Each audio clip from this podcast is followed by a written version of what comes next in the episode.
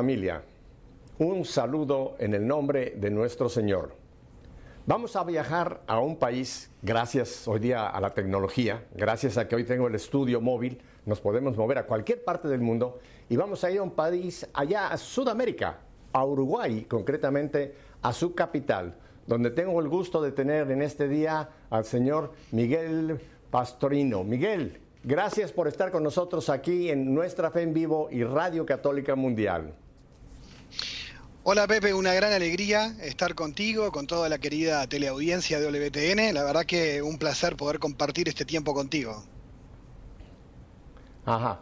Miguel, esta es la primera vez que tengo la fortuna de contar contigo en una entrevista y espero que sea una serie más de entrevistas en un futuro, pero como es la primera, yo quisiera que para todo nuestro vasto auditorio se enterara, que nos hablaras un poquito de ti, un poquito de, de tu persona, dónde naces, un poquito de tu historia, Miguel.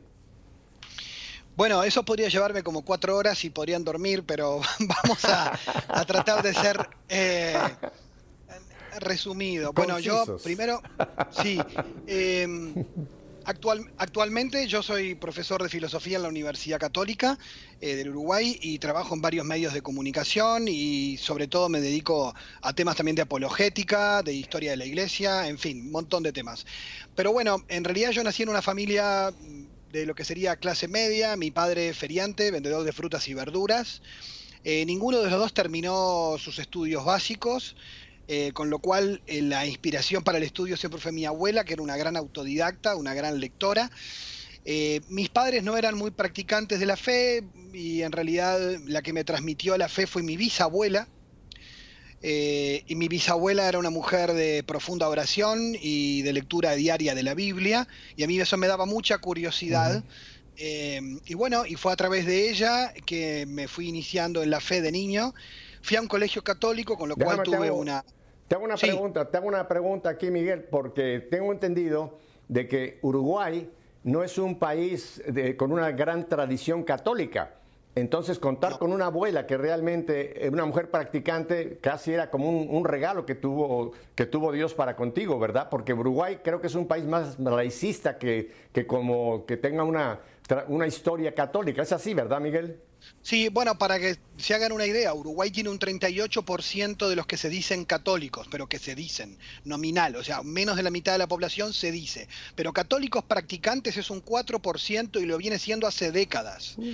Es decir, que en el Uruguay la asistencia a misa en la capital es de 30.000 personas, en Montevideo que somos más de un millón y medio.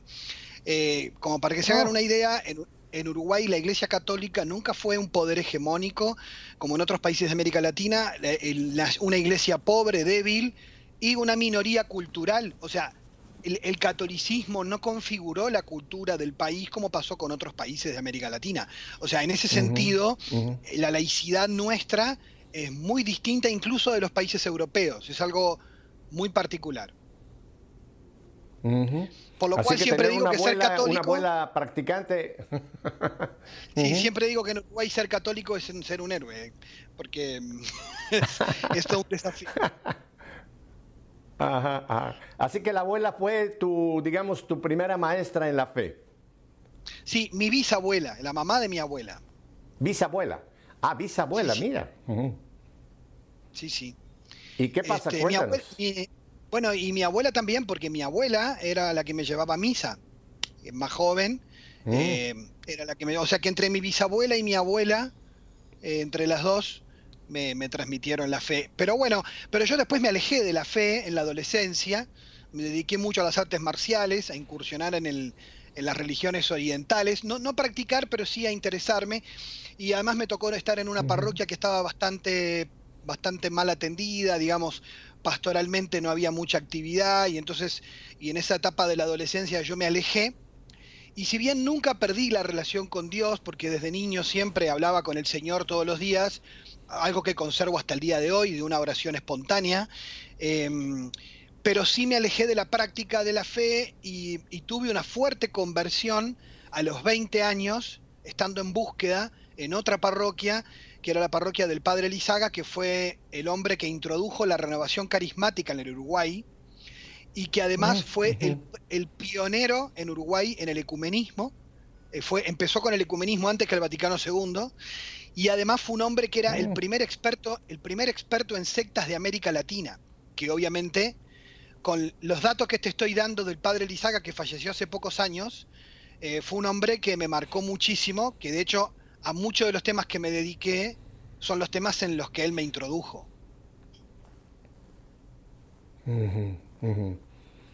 Muy bien, ¿Y, qué pasa con ese, con ese encuentro o con ese momento en que tú tienes como un, un reavivar o un despertar en la fe, Miguel?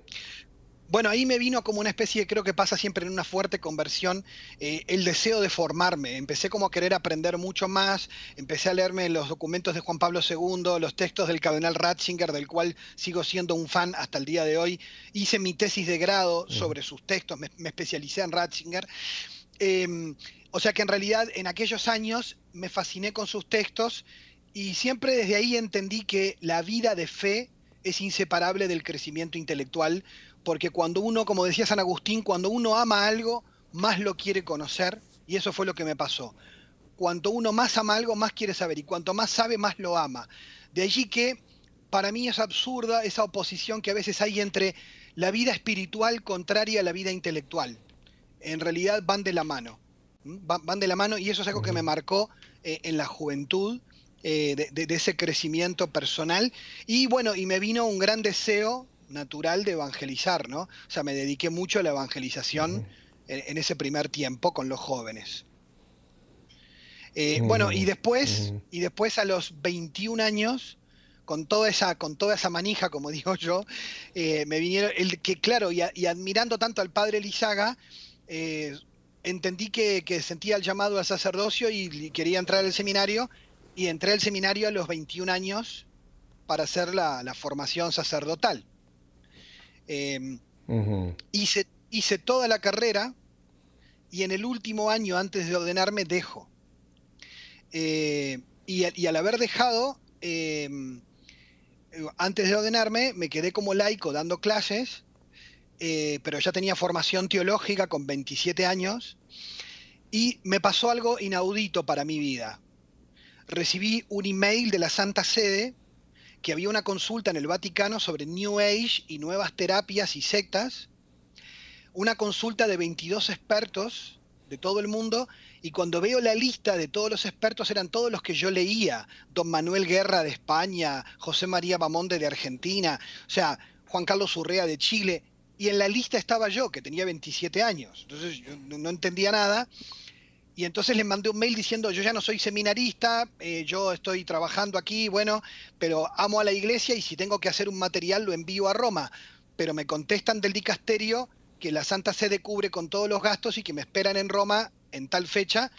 Y allí me fui al Vaticano y participé de la consulta de la cual se elaboró un documento de la Santa Sede para los obispos sobre la nueva era lo cual para mí fue una cosa impactante, porque habiendo dejado el seminario, a los seis meses estaba en el Vaticano. Entonces, como laico, consultor experto en sectas. ¿no? Entonces, bueno, eh, de, allí me fui a España a profundizar estudios sobre el tema de las sectas, volví a Uruguay y para hacértelo rápido, después de varias experiencias de predicación en Panamá y en Colombia que me marcaron mucho, que fui a predicar como invitado a eventos internacionales, decidí ordenarme y en el 2007 fui ordenado sacerdote.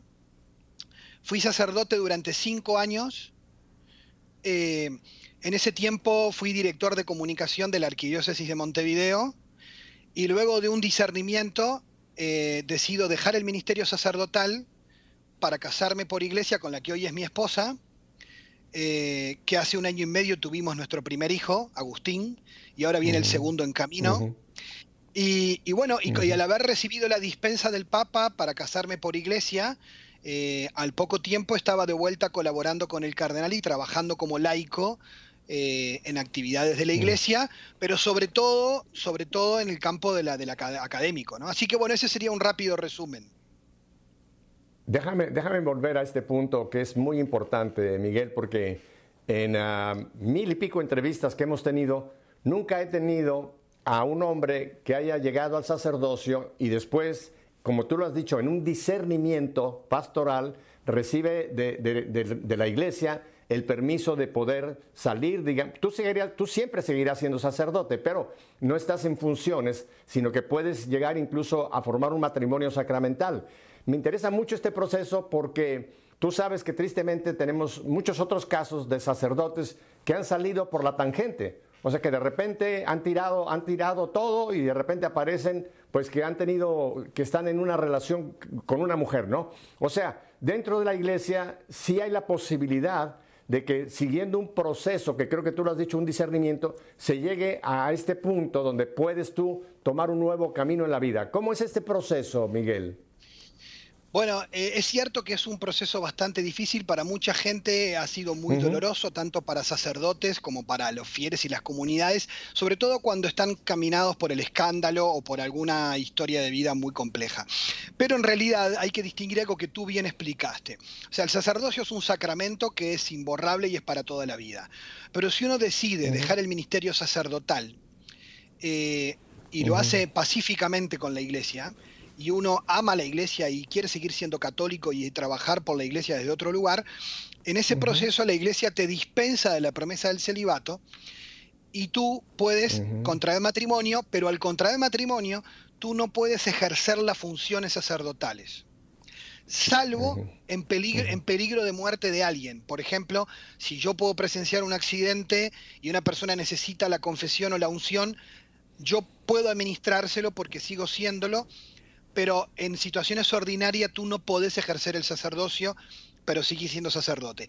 Para no entreverar a la gente que se confunde, yo siempre prefiero decir, a la gente le aclara que ahora uno vive como laico, porque uno no tiene funciones sacerdotales.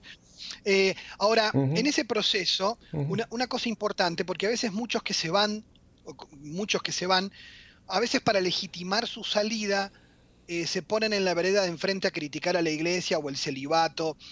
Eh, y eso a mí me parece que, no hace bien, que hace daño, hace daño a la comunión de la iglesia, hace daño a la imagen del sacerdocio, porque, porque claramente eh, uno no abandona a Cristo. Uno, porque ahí hay una distinción entre, porque mi relación con Jesús jamás se vio afectada por esto sí mi relación con la iglesia, que yo tenía miedo de lastimar mucho a la gente por esta decisión, porque la gente también pone expectativas en uno y eso duele mucho pensar que uno le puede fallar a la gente. Pero cuando la gente ve que tú seguís comprometido con la fe desde otro lugar, también sanan esa herida. Ahora, el, tema está en cuando, por ejemplo, eh, uno se pone a criticar la doctrina de la iglesia solo para justificarse uno. Eso me parece, me parece un problema eh, de, poca coherencia con, la fe, porque yo una de las cosas que para mí es importante es, yo no estoy convencido de algo, yo estoy convencido de que el celibato es un don y que el celibato es una gracia y algo muy positivo en la vida de la iglesia. Eh, porque es un signo del amor gratuito de Cristo por, por la iglesia. Por lo tanto, eh, no hay necesidad de criticarlo cuando uno tiene la opción y uno es libre de decir, yo doy un paso al costado, hago otro camino. Y una de las cosas que más te maravillan, y acá te hablo desde la fe, Pepe, eh, es que como en la historia de Israel, cuando uno cambia el plan original, parecería como que Dios, si uno quiere seguir trabajando con Él, Dios redobla la gracia y hace cosas maravillosas que uno no hubiera imaginado.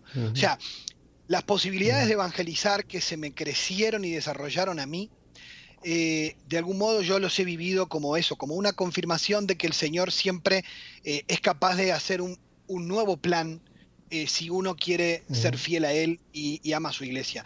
De hecho, me impactó porque cuando fui a, Roma por, por, en la última vez por el tema de mi dispensa, em, una de las cosas que me dijeron de lo rápido que salió mi proceso de dispensa fue por lo pacífico que había sido eh, y por la buena relación que había con los obispos. Entonces, eso, eso sumaba, no, no restaba, ¿no? Y, después eh, también eh, poder ir a los medios hoy y hablar como católico, a veces algún periodista quiere aprovechar para hacer una pregunta a un ex sacerdote a ver si va a dar algún palo a la iglesia y, y le termina saliendo para otro lado la cuestión porque termino defendiéndola yo con mucho más peso, ¿sí? Este, por, por mi situación con lo cual eh, eso me parece que ha sido positivo. Pero bueno, esto sería un poquito en resumen del... Un proceso que te imaginarás también tiene sus, sus, su profundidad, ¿no? En, cómo uno lo vive, en también gente que te critica, porque es normal que la gente se siente decepcionada y te critican de arriba abajo. Pero bueno, pero yo lo que sí entiendo es que cuando uno hace las cosas con coherencia y en paz, eh, el tiempo termina mostrando la verdad de las cosas, ¿no? Y, eso es lo que ha pasado. De hecho, te cuento una anécdota. Yo te agradezco muchísimo porque digo, esto, esto le estás dando mucha luz a mucha gente que ahora pueden entender que hay un proceso, como tú lo has dicho, en orden y pacífico, donde puede llegarse a esta nueva situación de no salir de la iglesia, sino servir a la iglesia en una nueva dimensión. Eso es todo. Pero cuéntame la anécdota. Bueno, que, que me pasó que mm, eh, con, obispos, con, diferentes obispos, tuve, eh, ellos también hicieron su crisis conmigo, ¿no? Porque había diferentes momentos. Y estaban los que me, apoyaron y me dijeron, mira Miguel, me duele mucho tu salida, pero, pero cuenta conmigo porque eres un gran valor para la iglesia.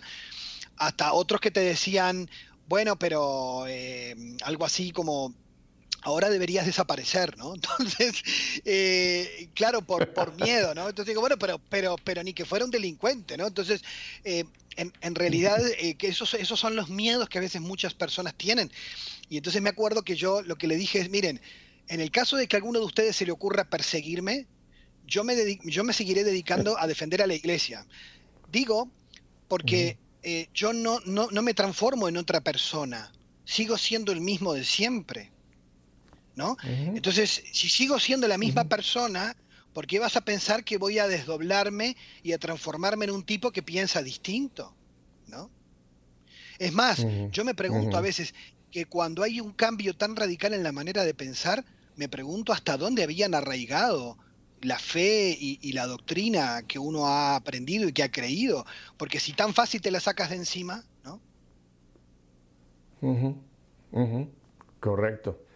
No, no, pero eh, te agradezco muchísimo realmente este compartir, porque te repito, es la primera vez que tengo a un hombre como tú que puede explicar exactamente este proceso y ahora sabemos que tú estás siendo usado por Dios en una manera muy, muy poderosa en medios de comunicación, en conferencias, en escritos, en artículos, etcétera, que sigues tú dando un fruto enorme para el reino de Dios. Así que esto es una, es una aventura muy linda en la que te reembarcó Dios eh, después de ese proceso sacerdotal, Miguel.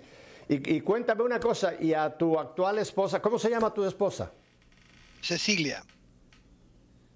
Bueno, Cecilia, un saludo muy, muy grande. Te felicito por este gran marido que tienes. ¿Cómo conociste a Cecilia, este Miguel? Bueno, nos conocimos y nos hicimos al principio solo amigos en, Israel, en una peregrinación a Tierra Santa, a lo cual después, después de casados quisimos volver porque fue el, lugar donde, donde nos conocimos, aunque ella es de, también uruguaya, o sea, viajamos juntos en esos grupos de peregrinación, ¿no? Eh, y y bueno, y, es importante, yo recomiendo siempre, ahora con la pandemia es más complicado, pero la verdad que una cosa es leer la Biblia sin haber estado en Israel y otra cosa es leerla después de haber estado.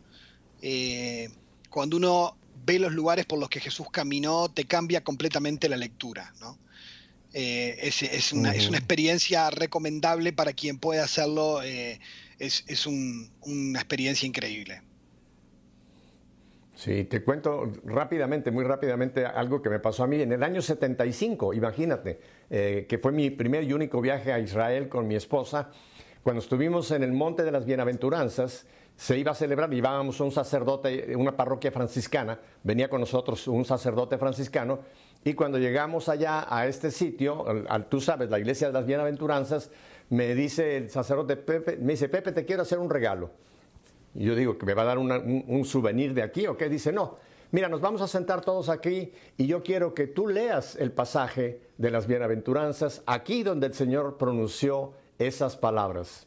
Ha sido de los momentos más impactantes en, mi, vida, Miguel, el poder pronunciar esas palabras en el sitio que el Señor lo pronunció. Eso no tiene, como tú dices, no tiene precio. Eso son momentos de gracia que uno puede experimentar, ¿verdad? En, Tierra Santa. Sí, sí.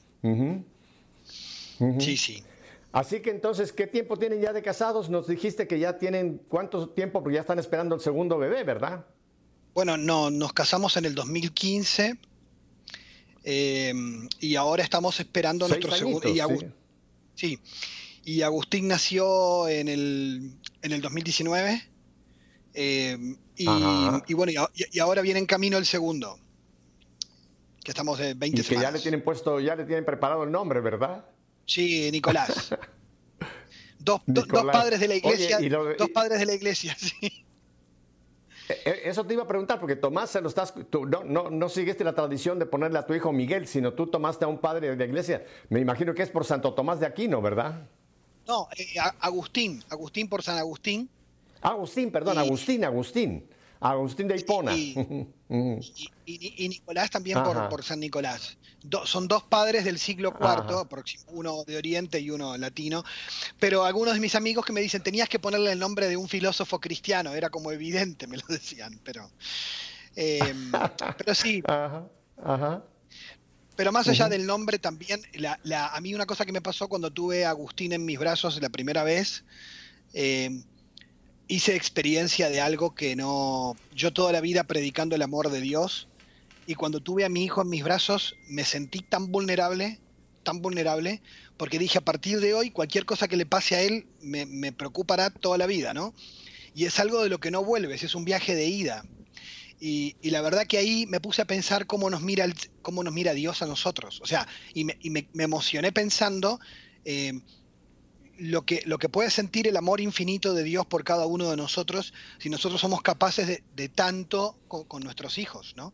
Eh, y, allí entonces empecé como a, pensar también que a veces cuando vemos que, que miramos a nuestros hijos por amor nomás y porque nos deleitamos en verlos, ¿cuántas veces en nuestra oración somos capaces de pensar que Dios nos mira solamente porque le gusta mirarnos, ¿no? por puro amor, por pura gratuidad, no, no, no, para mirar lo que hacemos, sino porque quien te ama te mira porque, porque se deleita en ti. ¿no? Y, eso es una experiencia que cuando la vivís humanamente también te traslada a repensar de nuevo aquellas cosas que crees. y, también ese momento, Miguel, es importante porque también eh, entendemos lo que es el regalo de la vida, ¿verdad? Cuando vemos a esa criatura todavía prácticamente indefensa y que ahora va a, depender de nosotros que pueda continuar adelante en su desarrollo. Pero qué hermoso es verdad cuando se le permite a esa vida llegar a, su inicio, digamos, fuera del vientre de mamá. Y qué tristeza, ¿verdad? Que hay hoy día tantos millones de mujeres que no llegan a esa experiencia porque piensan que eso es un coágulo o es un conjunto de células y, matan, matan a una criatura. Eh, que no se le permitió ni siquiera defenderse un segundo, ¿verdad? Qué terrible es esa tragedia, ese flagelo, ese, yo no sé cómo llamarle, holocausto que estamos viviendo con el aborto, Miguel. Bueno, mira, sobre eso te voy a decir dos cosas que, me pasaron. Eh, la, primera, bueno, es que yo me, cuido mucho de no, en, yo uso las redes sociales para compartir contenidos y mis ideas, pero no cosas de mi familia. De hecho, tuve la necesidad de poner una foto de mi hijo, pero nunca puse y puse solo su dedito con mi mano y entonces están los dos dedos, ¿no? Con una, con, un, con una imagen que puse en Twitter y un texto donde decía justamente eh, la, maravilla y la singularidad de cada, de cada vida humana, ¿no? Eh, de algún modo, cada vida humana eh, es totalmente irrepetible, es totalmente única y, y debería estremecernos pensar en lo que significa lo especial que es cada único ser que llega a este mundo, ¿no? Em, y cómo nos hace felices vivir para otro, ¿no? Em, y, con esto que tú decías este, del aborto, me pasó también que yo a veces en, Twitter peleo con algunos que debatimos, y entonces me pasó que muchas veces veo que hay gente que argumenta, pero en realidad no, no, no, profundizan el tema. Yo les decía, miren, eh, el problema es que estamos desnaturalizando la concepción de ser humano.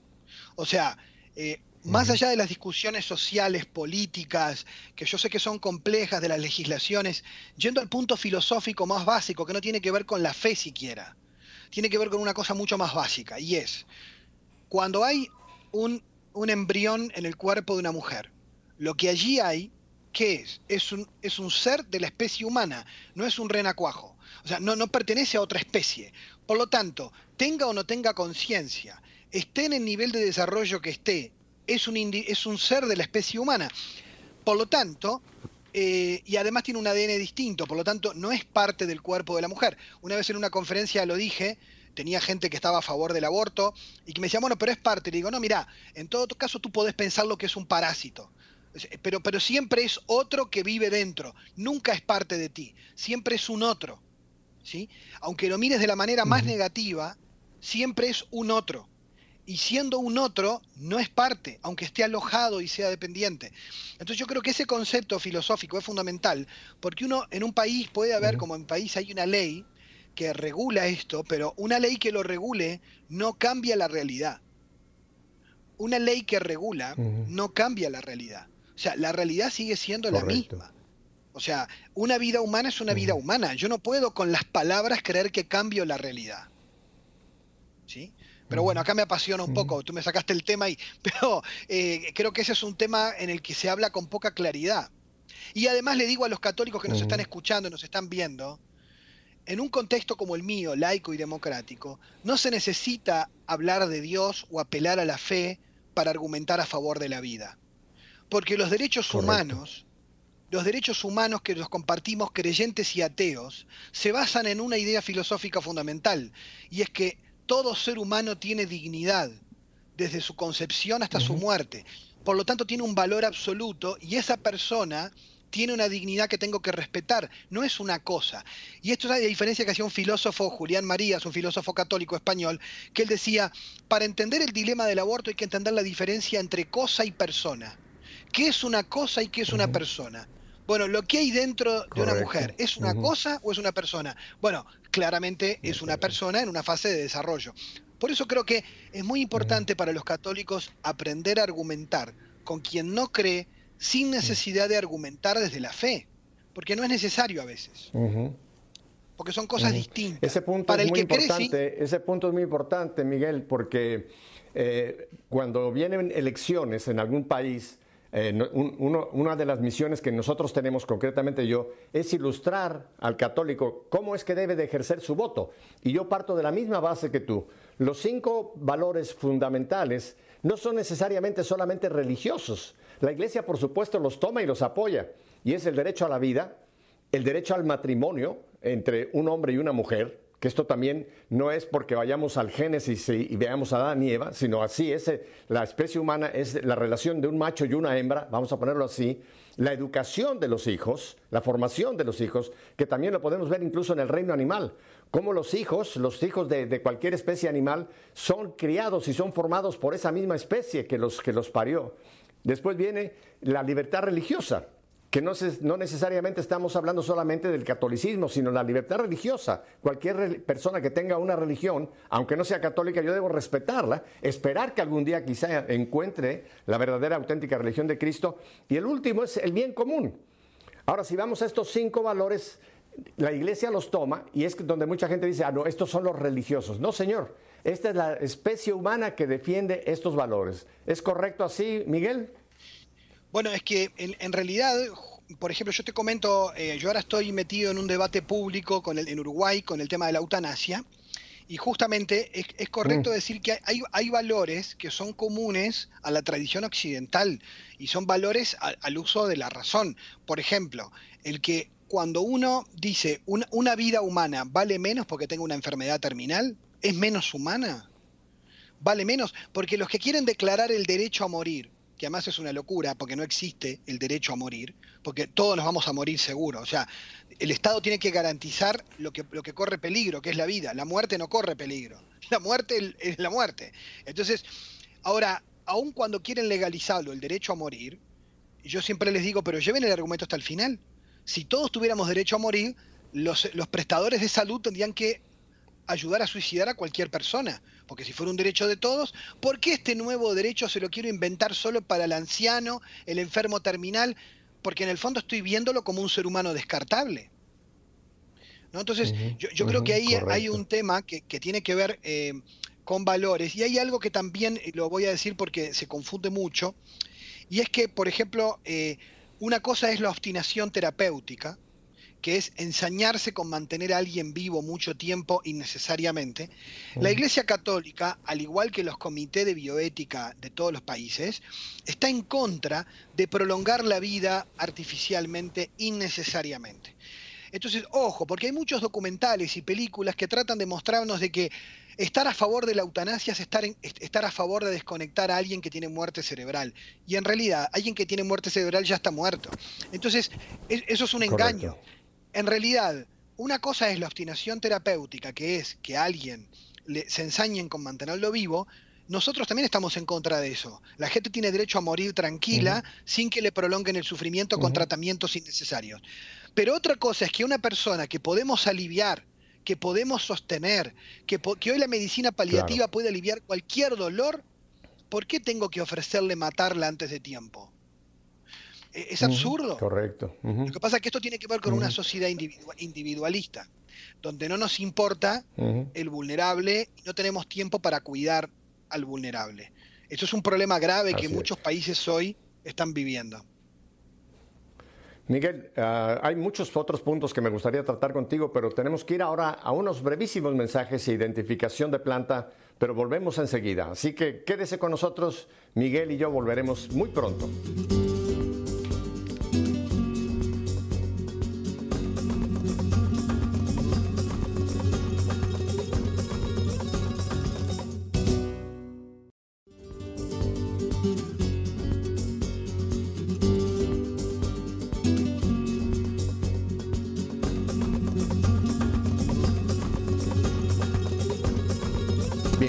Con uh, quien ya empiezo a considerar mi amigo, aparte de mi hermano en Cristo, Miguel Pastorino, allá en ni más ni menos que en Montevideo, Uruguay.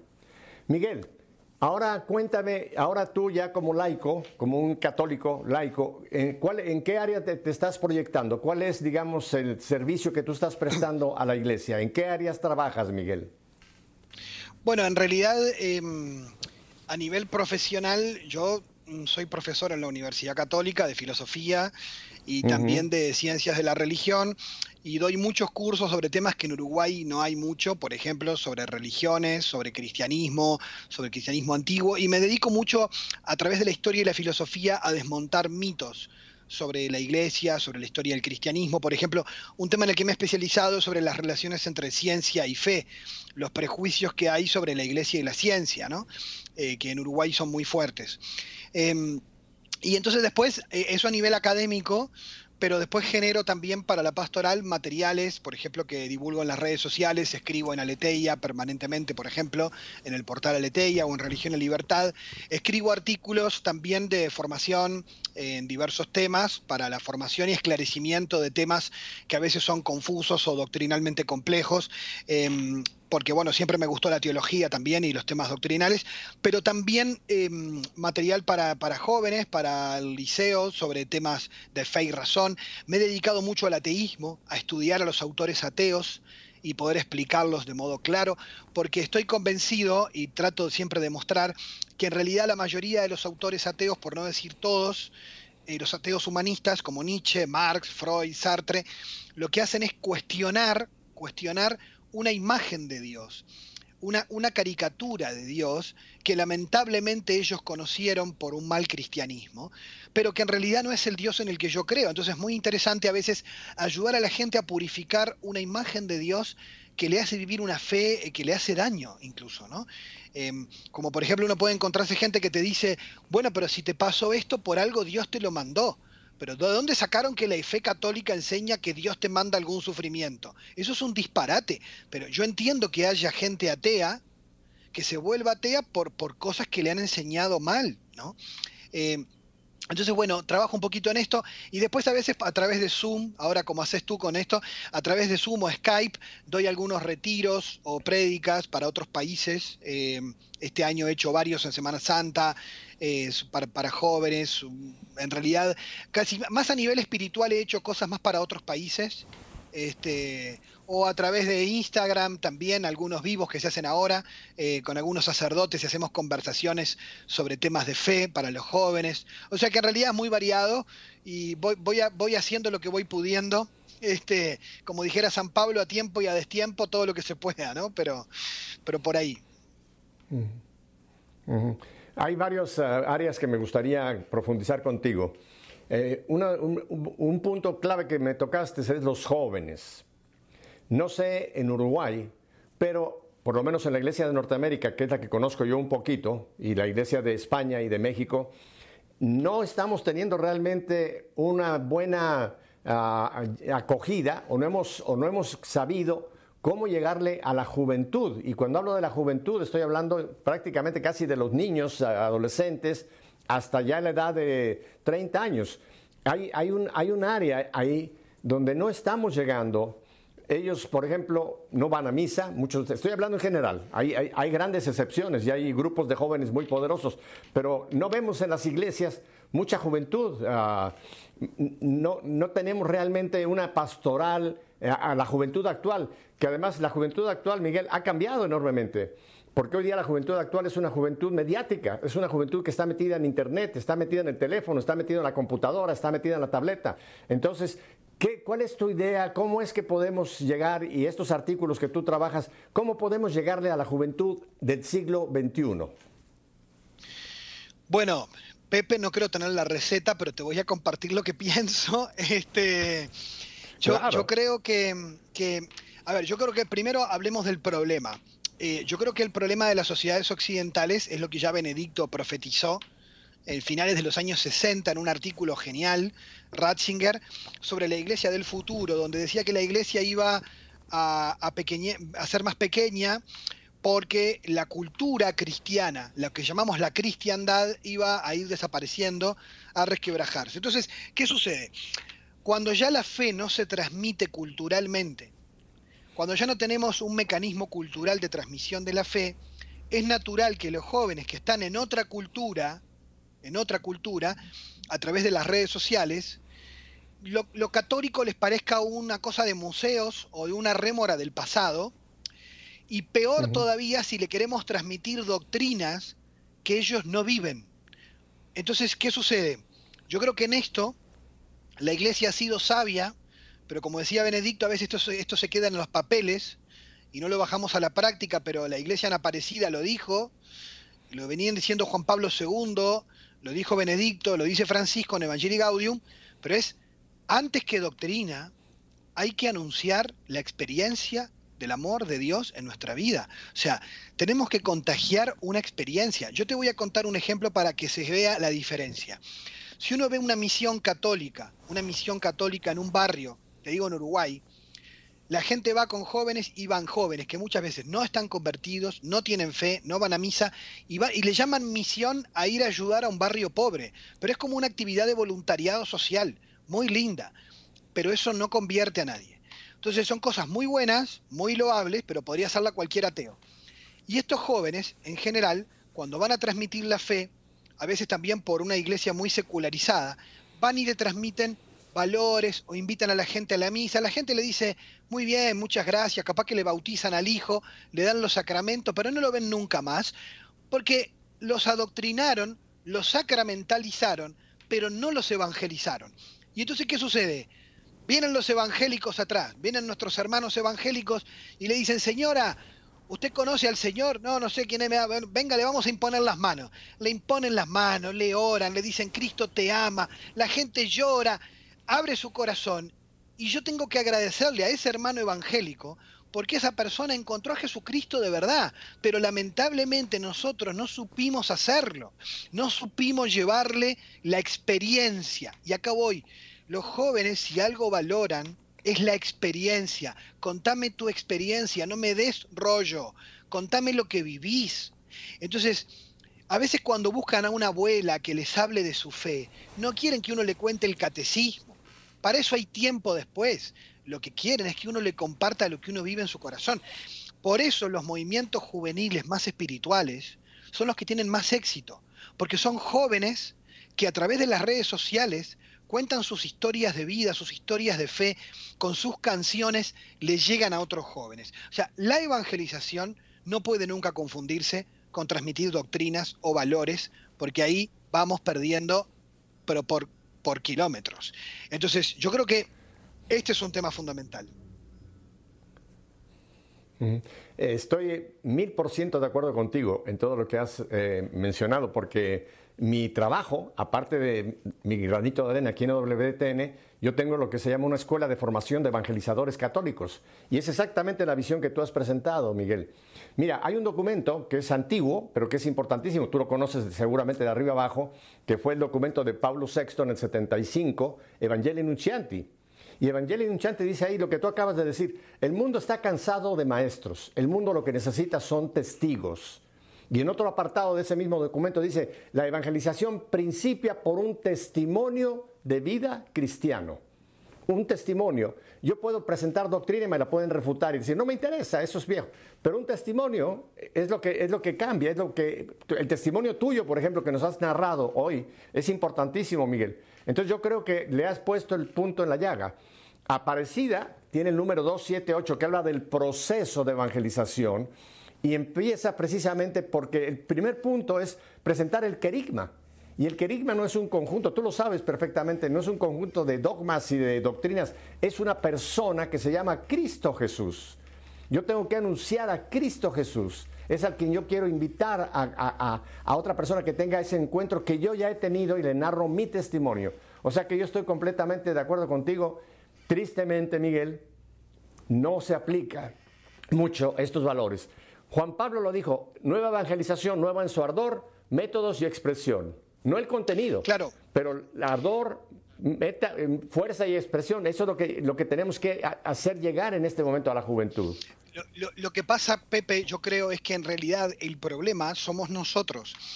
Eh, un, documento de borrador previo que se hizo para el sínodo, para la nueva evangelización, un documento previo de lineamenta, decía que nosotros éramos como los discípulos de Maús, que anunciábamos un evangelio, pero sin convicción. Es lo que llamó el padre Cantalamesa un ateísmo práctico, o sea, gente que intelectualmente lo tiene claro, pero que en su vida esto no le toca. Entonces es un ateo práctico que cree intelectualmente. Entonces eh, es una cosa que es muy compleja porque uno puede decir, ahí, como una vez yo dije, en Uruguay hay muchos creyentes que no practican, gente que dice que cree pero no practica. Y me dijo un, profesor colombiano de teología me dijo, sí, pero en Colombia también hay muchos practicantes que no creen. Me dice, ¿no? O sea, mucha gente que va a misa, pero que si uno, si uno rasca un poco, tampoco es que tenga una fe ardiente y un amor fuerte a Jesucristo. Entonces, ojo, me dijo, ojo con eso. Me dice, porque ustedes aquí tienen pocos creyentes, pero, pero bueno, pero, pero son creyentes, ¿no? Entonces, eh, hay, un hay un tema ahí y es... Eh, que a veces la práctica religiosa puede esconder también detrás una auténtica falta de fe. ¿Y a qué voy con esto? Que no nos podemos quedar en las formas. Em, la, vida espiritual tiene que ver con, otras cosas. Y, ahí es donde a mí me parece importante eh, que en el tema de la evangelización, y te lo resumo con una anécdota, una vez en una comunidad que yo fui a dar unas charlas sobre el querigma, cómo anunciar el querigma, porque me dediqué a eso bastante tiempo, me, decían, em, bueno Miguel, pero ¿y cómo hacemos? danos un método. Y yo le dije, miren, con la cara de, depresión que hay acá, ustedes tendrían que primero ir a encontrarse con Jesucristo y después yo les paso el método. Porque el problema, el problema es que el primer problema es que la comunidad a veces que quiere la receta es la que necesita ser transformada transformada por Cristo para poder anunciar, porque una persona que está enamorada, se le nota, una persona que tiene ganas de anunciar a Jesús, no necesita un manual, necesita abrir su corazón y compartirlo.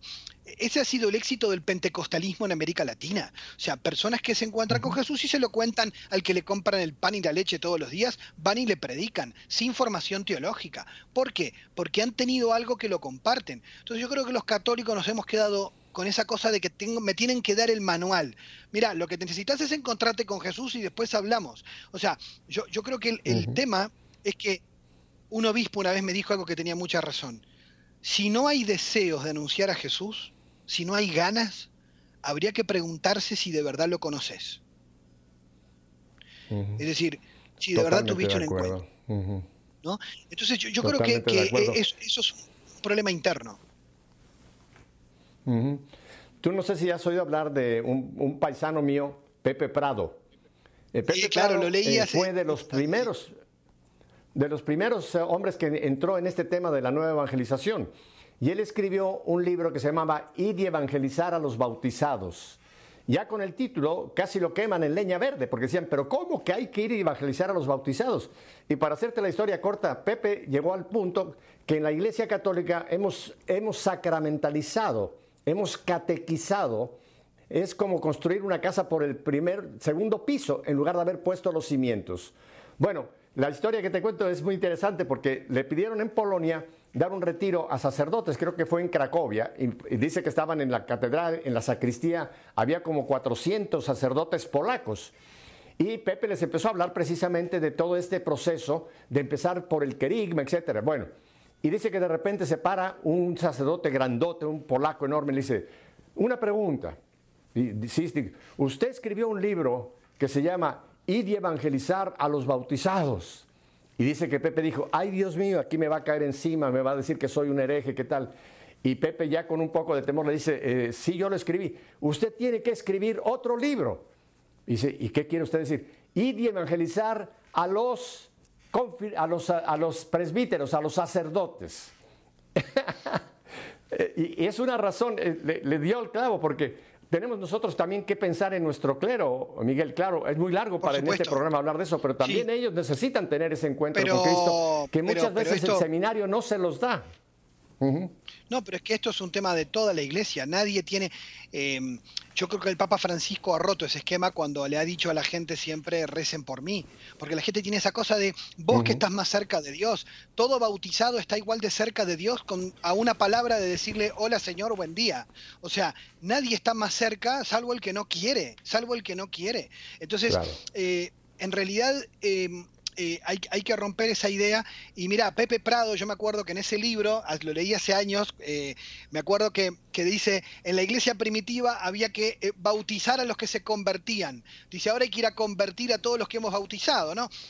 Y, de alguna manera, Benedicto, en los años 80, en una conferencia a catequistas, dijo, el problema de la catequesis contemporánea es que tenemos más manuales que nunca más catequistas que en toda la historia de la iglesia. Tenemos más institutos de los que jamás la iglesia pudo tener. Dice, y el fracaso nunca ha sido tan grande, decía Benedicto.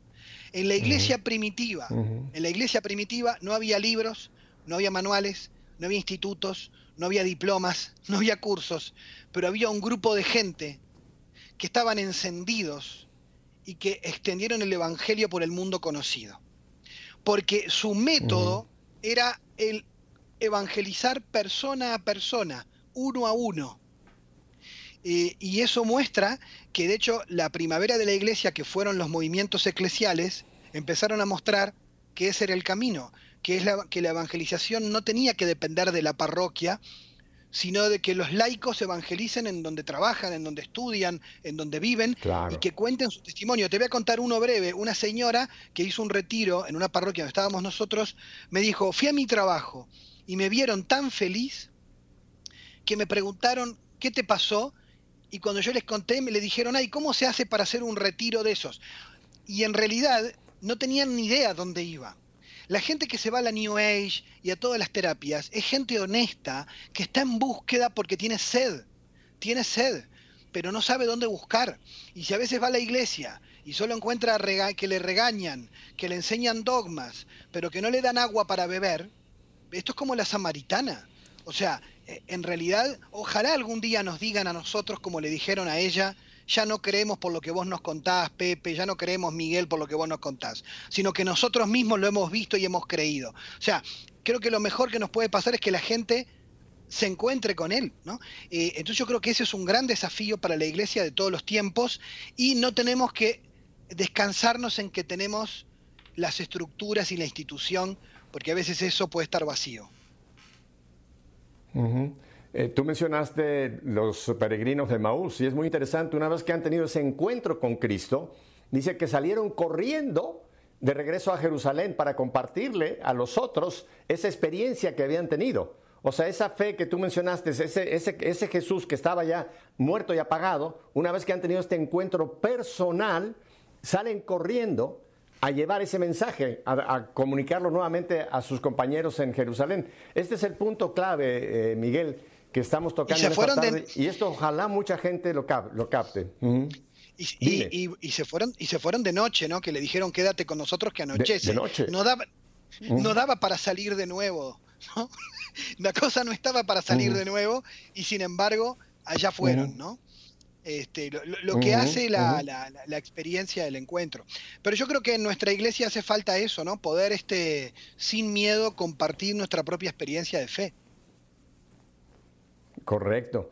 Mira, volviendo al, número este 278 de Aparecida, que yo muchas veces he tenido experiencias, Miguel, de ir con algún sacerdote y decirle, Padre, ¿quiere que le diga dónde está el proceso para, para la iglesia? Está en un documento que firmaron todos los obispos de América que se llama Aparecida. Y alguno por ahí me ha dicho, ¿y que es Aparecida? Imagínate, pero bueno, disculpando a ese que no sabía ni siquiera que era Aparecida, el número 278 te pone los cinco puntos claves que ahí está en el proceso. El primero es el querigma, el encuentro con Cristo. Segundo dice conversión. O sea, una vez que hemos tenido el encuentro es cuando empieza el cambio, empieza la metanoia. Después viene discipulado, que aquí es donde entraría la formación. Después viene comunidad, que es ser parte de la iglesia. Y el último es misión. O sea, una vez que yo he pasado por este proceso, ahora yo tengo que ser, no me lo voy a poder quedar eh, callado, Miguel, ¿verdad? Claro, lo que pasa es que, como bien decía un teólogo que yo conocí, decía, el problema es que nadie va a evangelizar porque lo diga el Papa o lo diga un documento. La gente que, vive este proceso que tú acabas de narrar, que lo dice Aparecida, quien lo vive naturalmente termina evangelizando. Pero yo creo que lo que ha venido a traer Aparecida fue una reflexión para la propia, para una conversión pastoral, para que las estructuras que tenemos, porque sigue pasando, están pensando en cantidad de primeras comuniones, siguen pensando en cantidad de, confirmaciones, pero en realidad la, primera comunión para mucha gente es la última de su vida. Entonces, ¿de qué te sirve? O sea, el problema es, ¿estamos formando discípulos que vayan a ser misioneros o estamos dando diplomas de que te recibiste de católico porque tenés la primera comunión? ¿No? O sea, yo, yo, creo que, ahí hay que, hay que cambiar el chip, como dicen ahora, ¿no? Este, y, poder entrar en una nueva mentalidad. Miguel, en este par de minutitos que me quedan, eh, ¿qué le podríamos decir? Yo sé que este, este programa lo están viendo y espero que no nos vayan a quemar en leña verde, lo están viendo sacerdotes y obispos y algún arzobispo y algún cardenal. ¿Tú qué le dirías a la estructura, digamos a la jerarquía? en cuanto a este punto clave que es la evangelización, que incluye a los jóvenes, pero no solamente a los jóvenes, sino a todos los, a todo ser humano. ¿Cuál sería en un par de minutitos tu conclusión, Miguel? Bueno, yo creo que siempre pienso que lo, digo para todos, ¿no? Creo que todos a veces tenemos una idealización del otro lado. A veces los obispos los he escuchado lamentarse de la falta de apoyo de los laicos, de que se sienten solos en los debates, en, la, en los temas. Eh, veo a los laicos a veces lamentándose de la falta de apoyo de la jerarquía. Creo que a veces construimos fantasmas y lo que hace falta es saber que, que somos iglesia que nadie se las sabe todas, que tenemos que ayudarnos, que tenemos que escucharnos, que tenemos que tener espacios para descubrir nuestros problemas. Y sobre todo, sí tengo algo que pienso para todos y es que eh, lo han hecho en algunas iglesias en España y en Francia y en América Latina también, es hay que simplificar. A veces tenemos demasiado peso de estructura, tenemos un tipo que tiene 20 títulos, de comisiones que no existen, en las que no pasa nada y que no hay nadie, y tenemos gente cansándose con agendas abarrotadas y ninguna de sus actividades es evangelizar. Tenemos un, un montón de gente sosteniendo andamios de estructuras vacías para otra época y yo creo que eso desgasta, quema gente, los estresa y a veces tenemos más reuniones que espacios para compartir la fe. Entonces yo creo que a todos nos hace bien eh, obispos, sacerdotes, diáconos, religiosas, religiosos, tener más espacios donde hablar del Señor, donde compartir la fe. Y eso solo va a atraer gente, eso solo va a atraer a los demás. Pero si tenemos un montón de comisiones para pensar pastorales que no existen, eh, eso nos genera una especie de, idealismo que, nos termina cansando a todos, porque uno ve a los obispos cansados yendo a las visitas de límina, tratando de presentar qué hacen en todas las pastorales especializadas y a veces hay que decir, ¿saben qué? Tengo una sola pastoral. Primer anuncio. ¿Por qué? Porque, porque ya e, es. Es, un tiempo donde hay que no cansarse tanto en estructuras vacías y apoyarse en la misión fundamental y apoyarse mutuamente, ¿no? Porque no podemos cargar, no podemos cargar a nuestros pastores con todo. Bueno, Miguel, pues el tiempo se nos ha ido. Te agradezco muchísimo. No te digo adiós porque te vamos a tener, hay varios puntos más que me quedé en el tintero. Así que muchas gracias, Miguel. Gracias a ustedes, mi familia. Y ya saben, si Dios nos concede una semana más de vida, volveremos la próxima semana para hacer que nuestra fe sea vida. Hasta la próxima semana. Chao.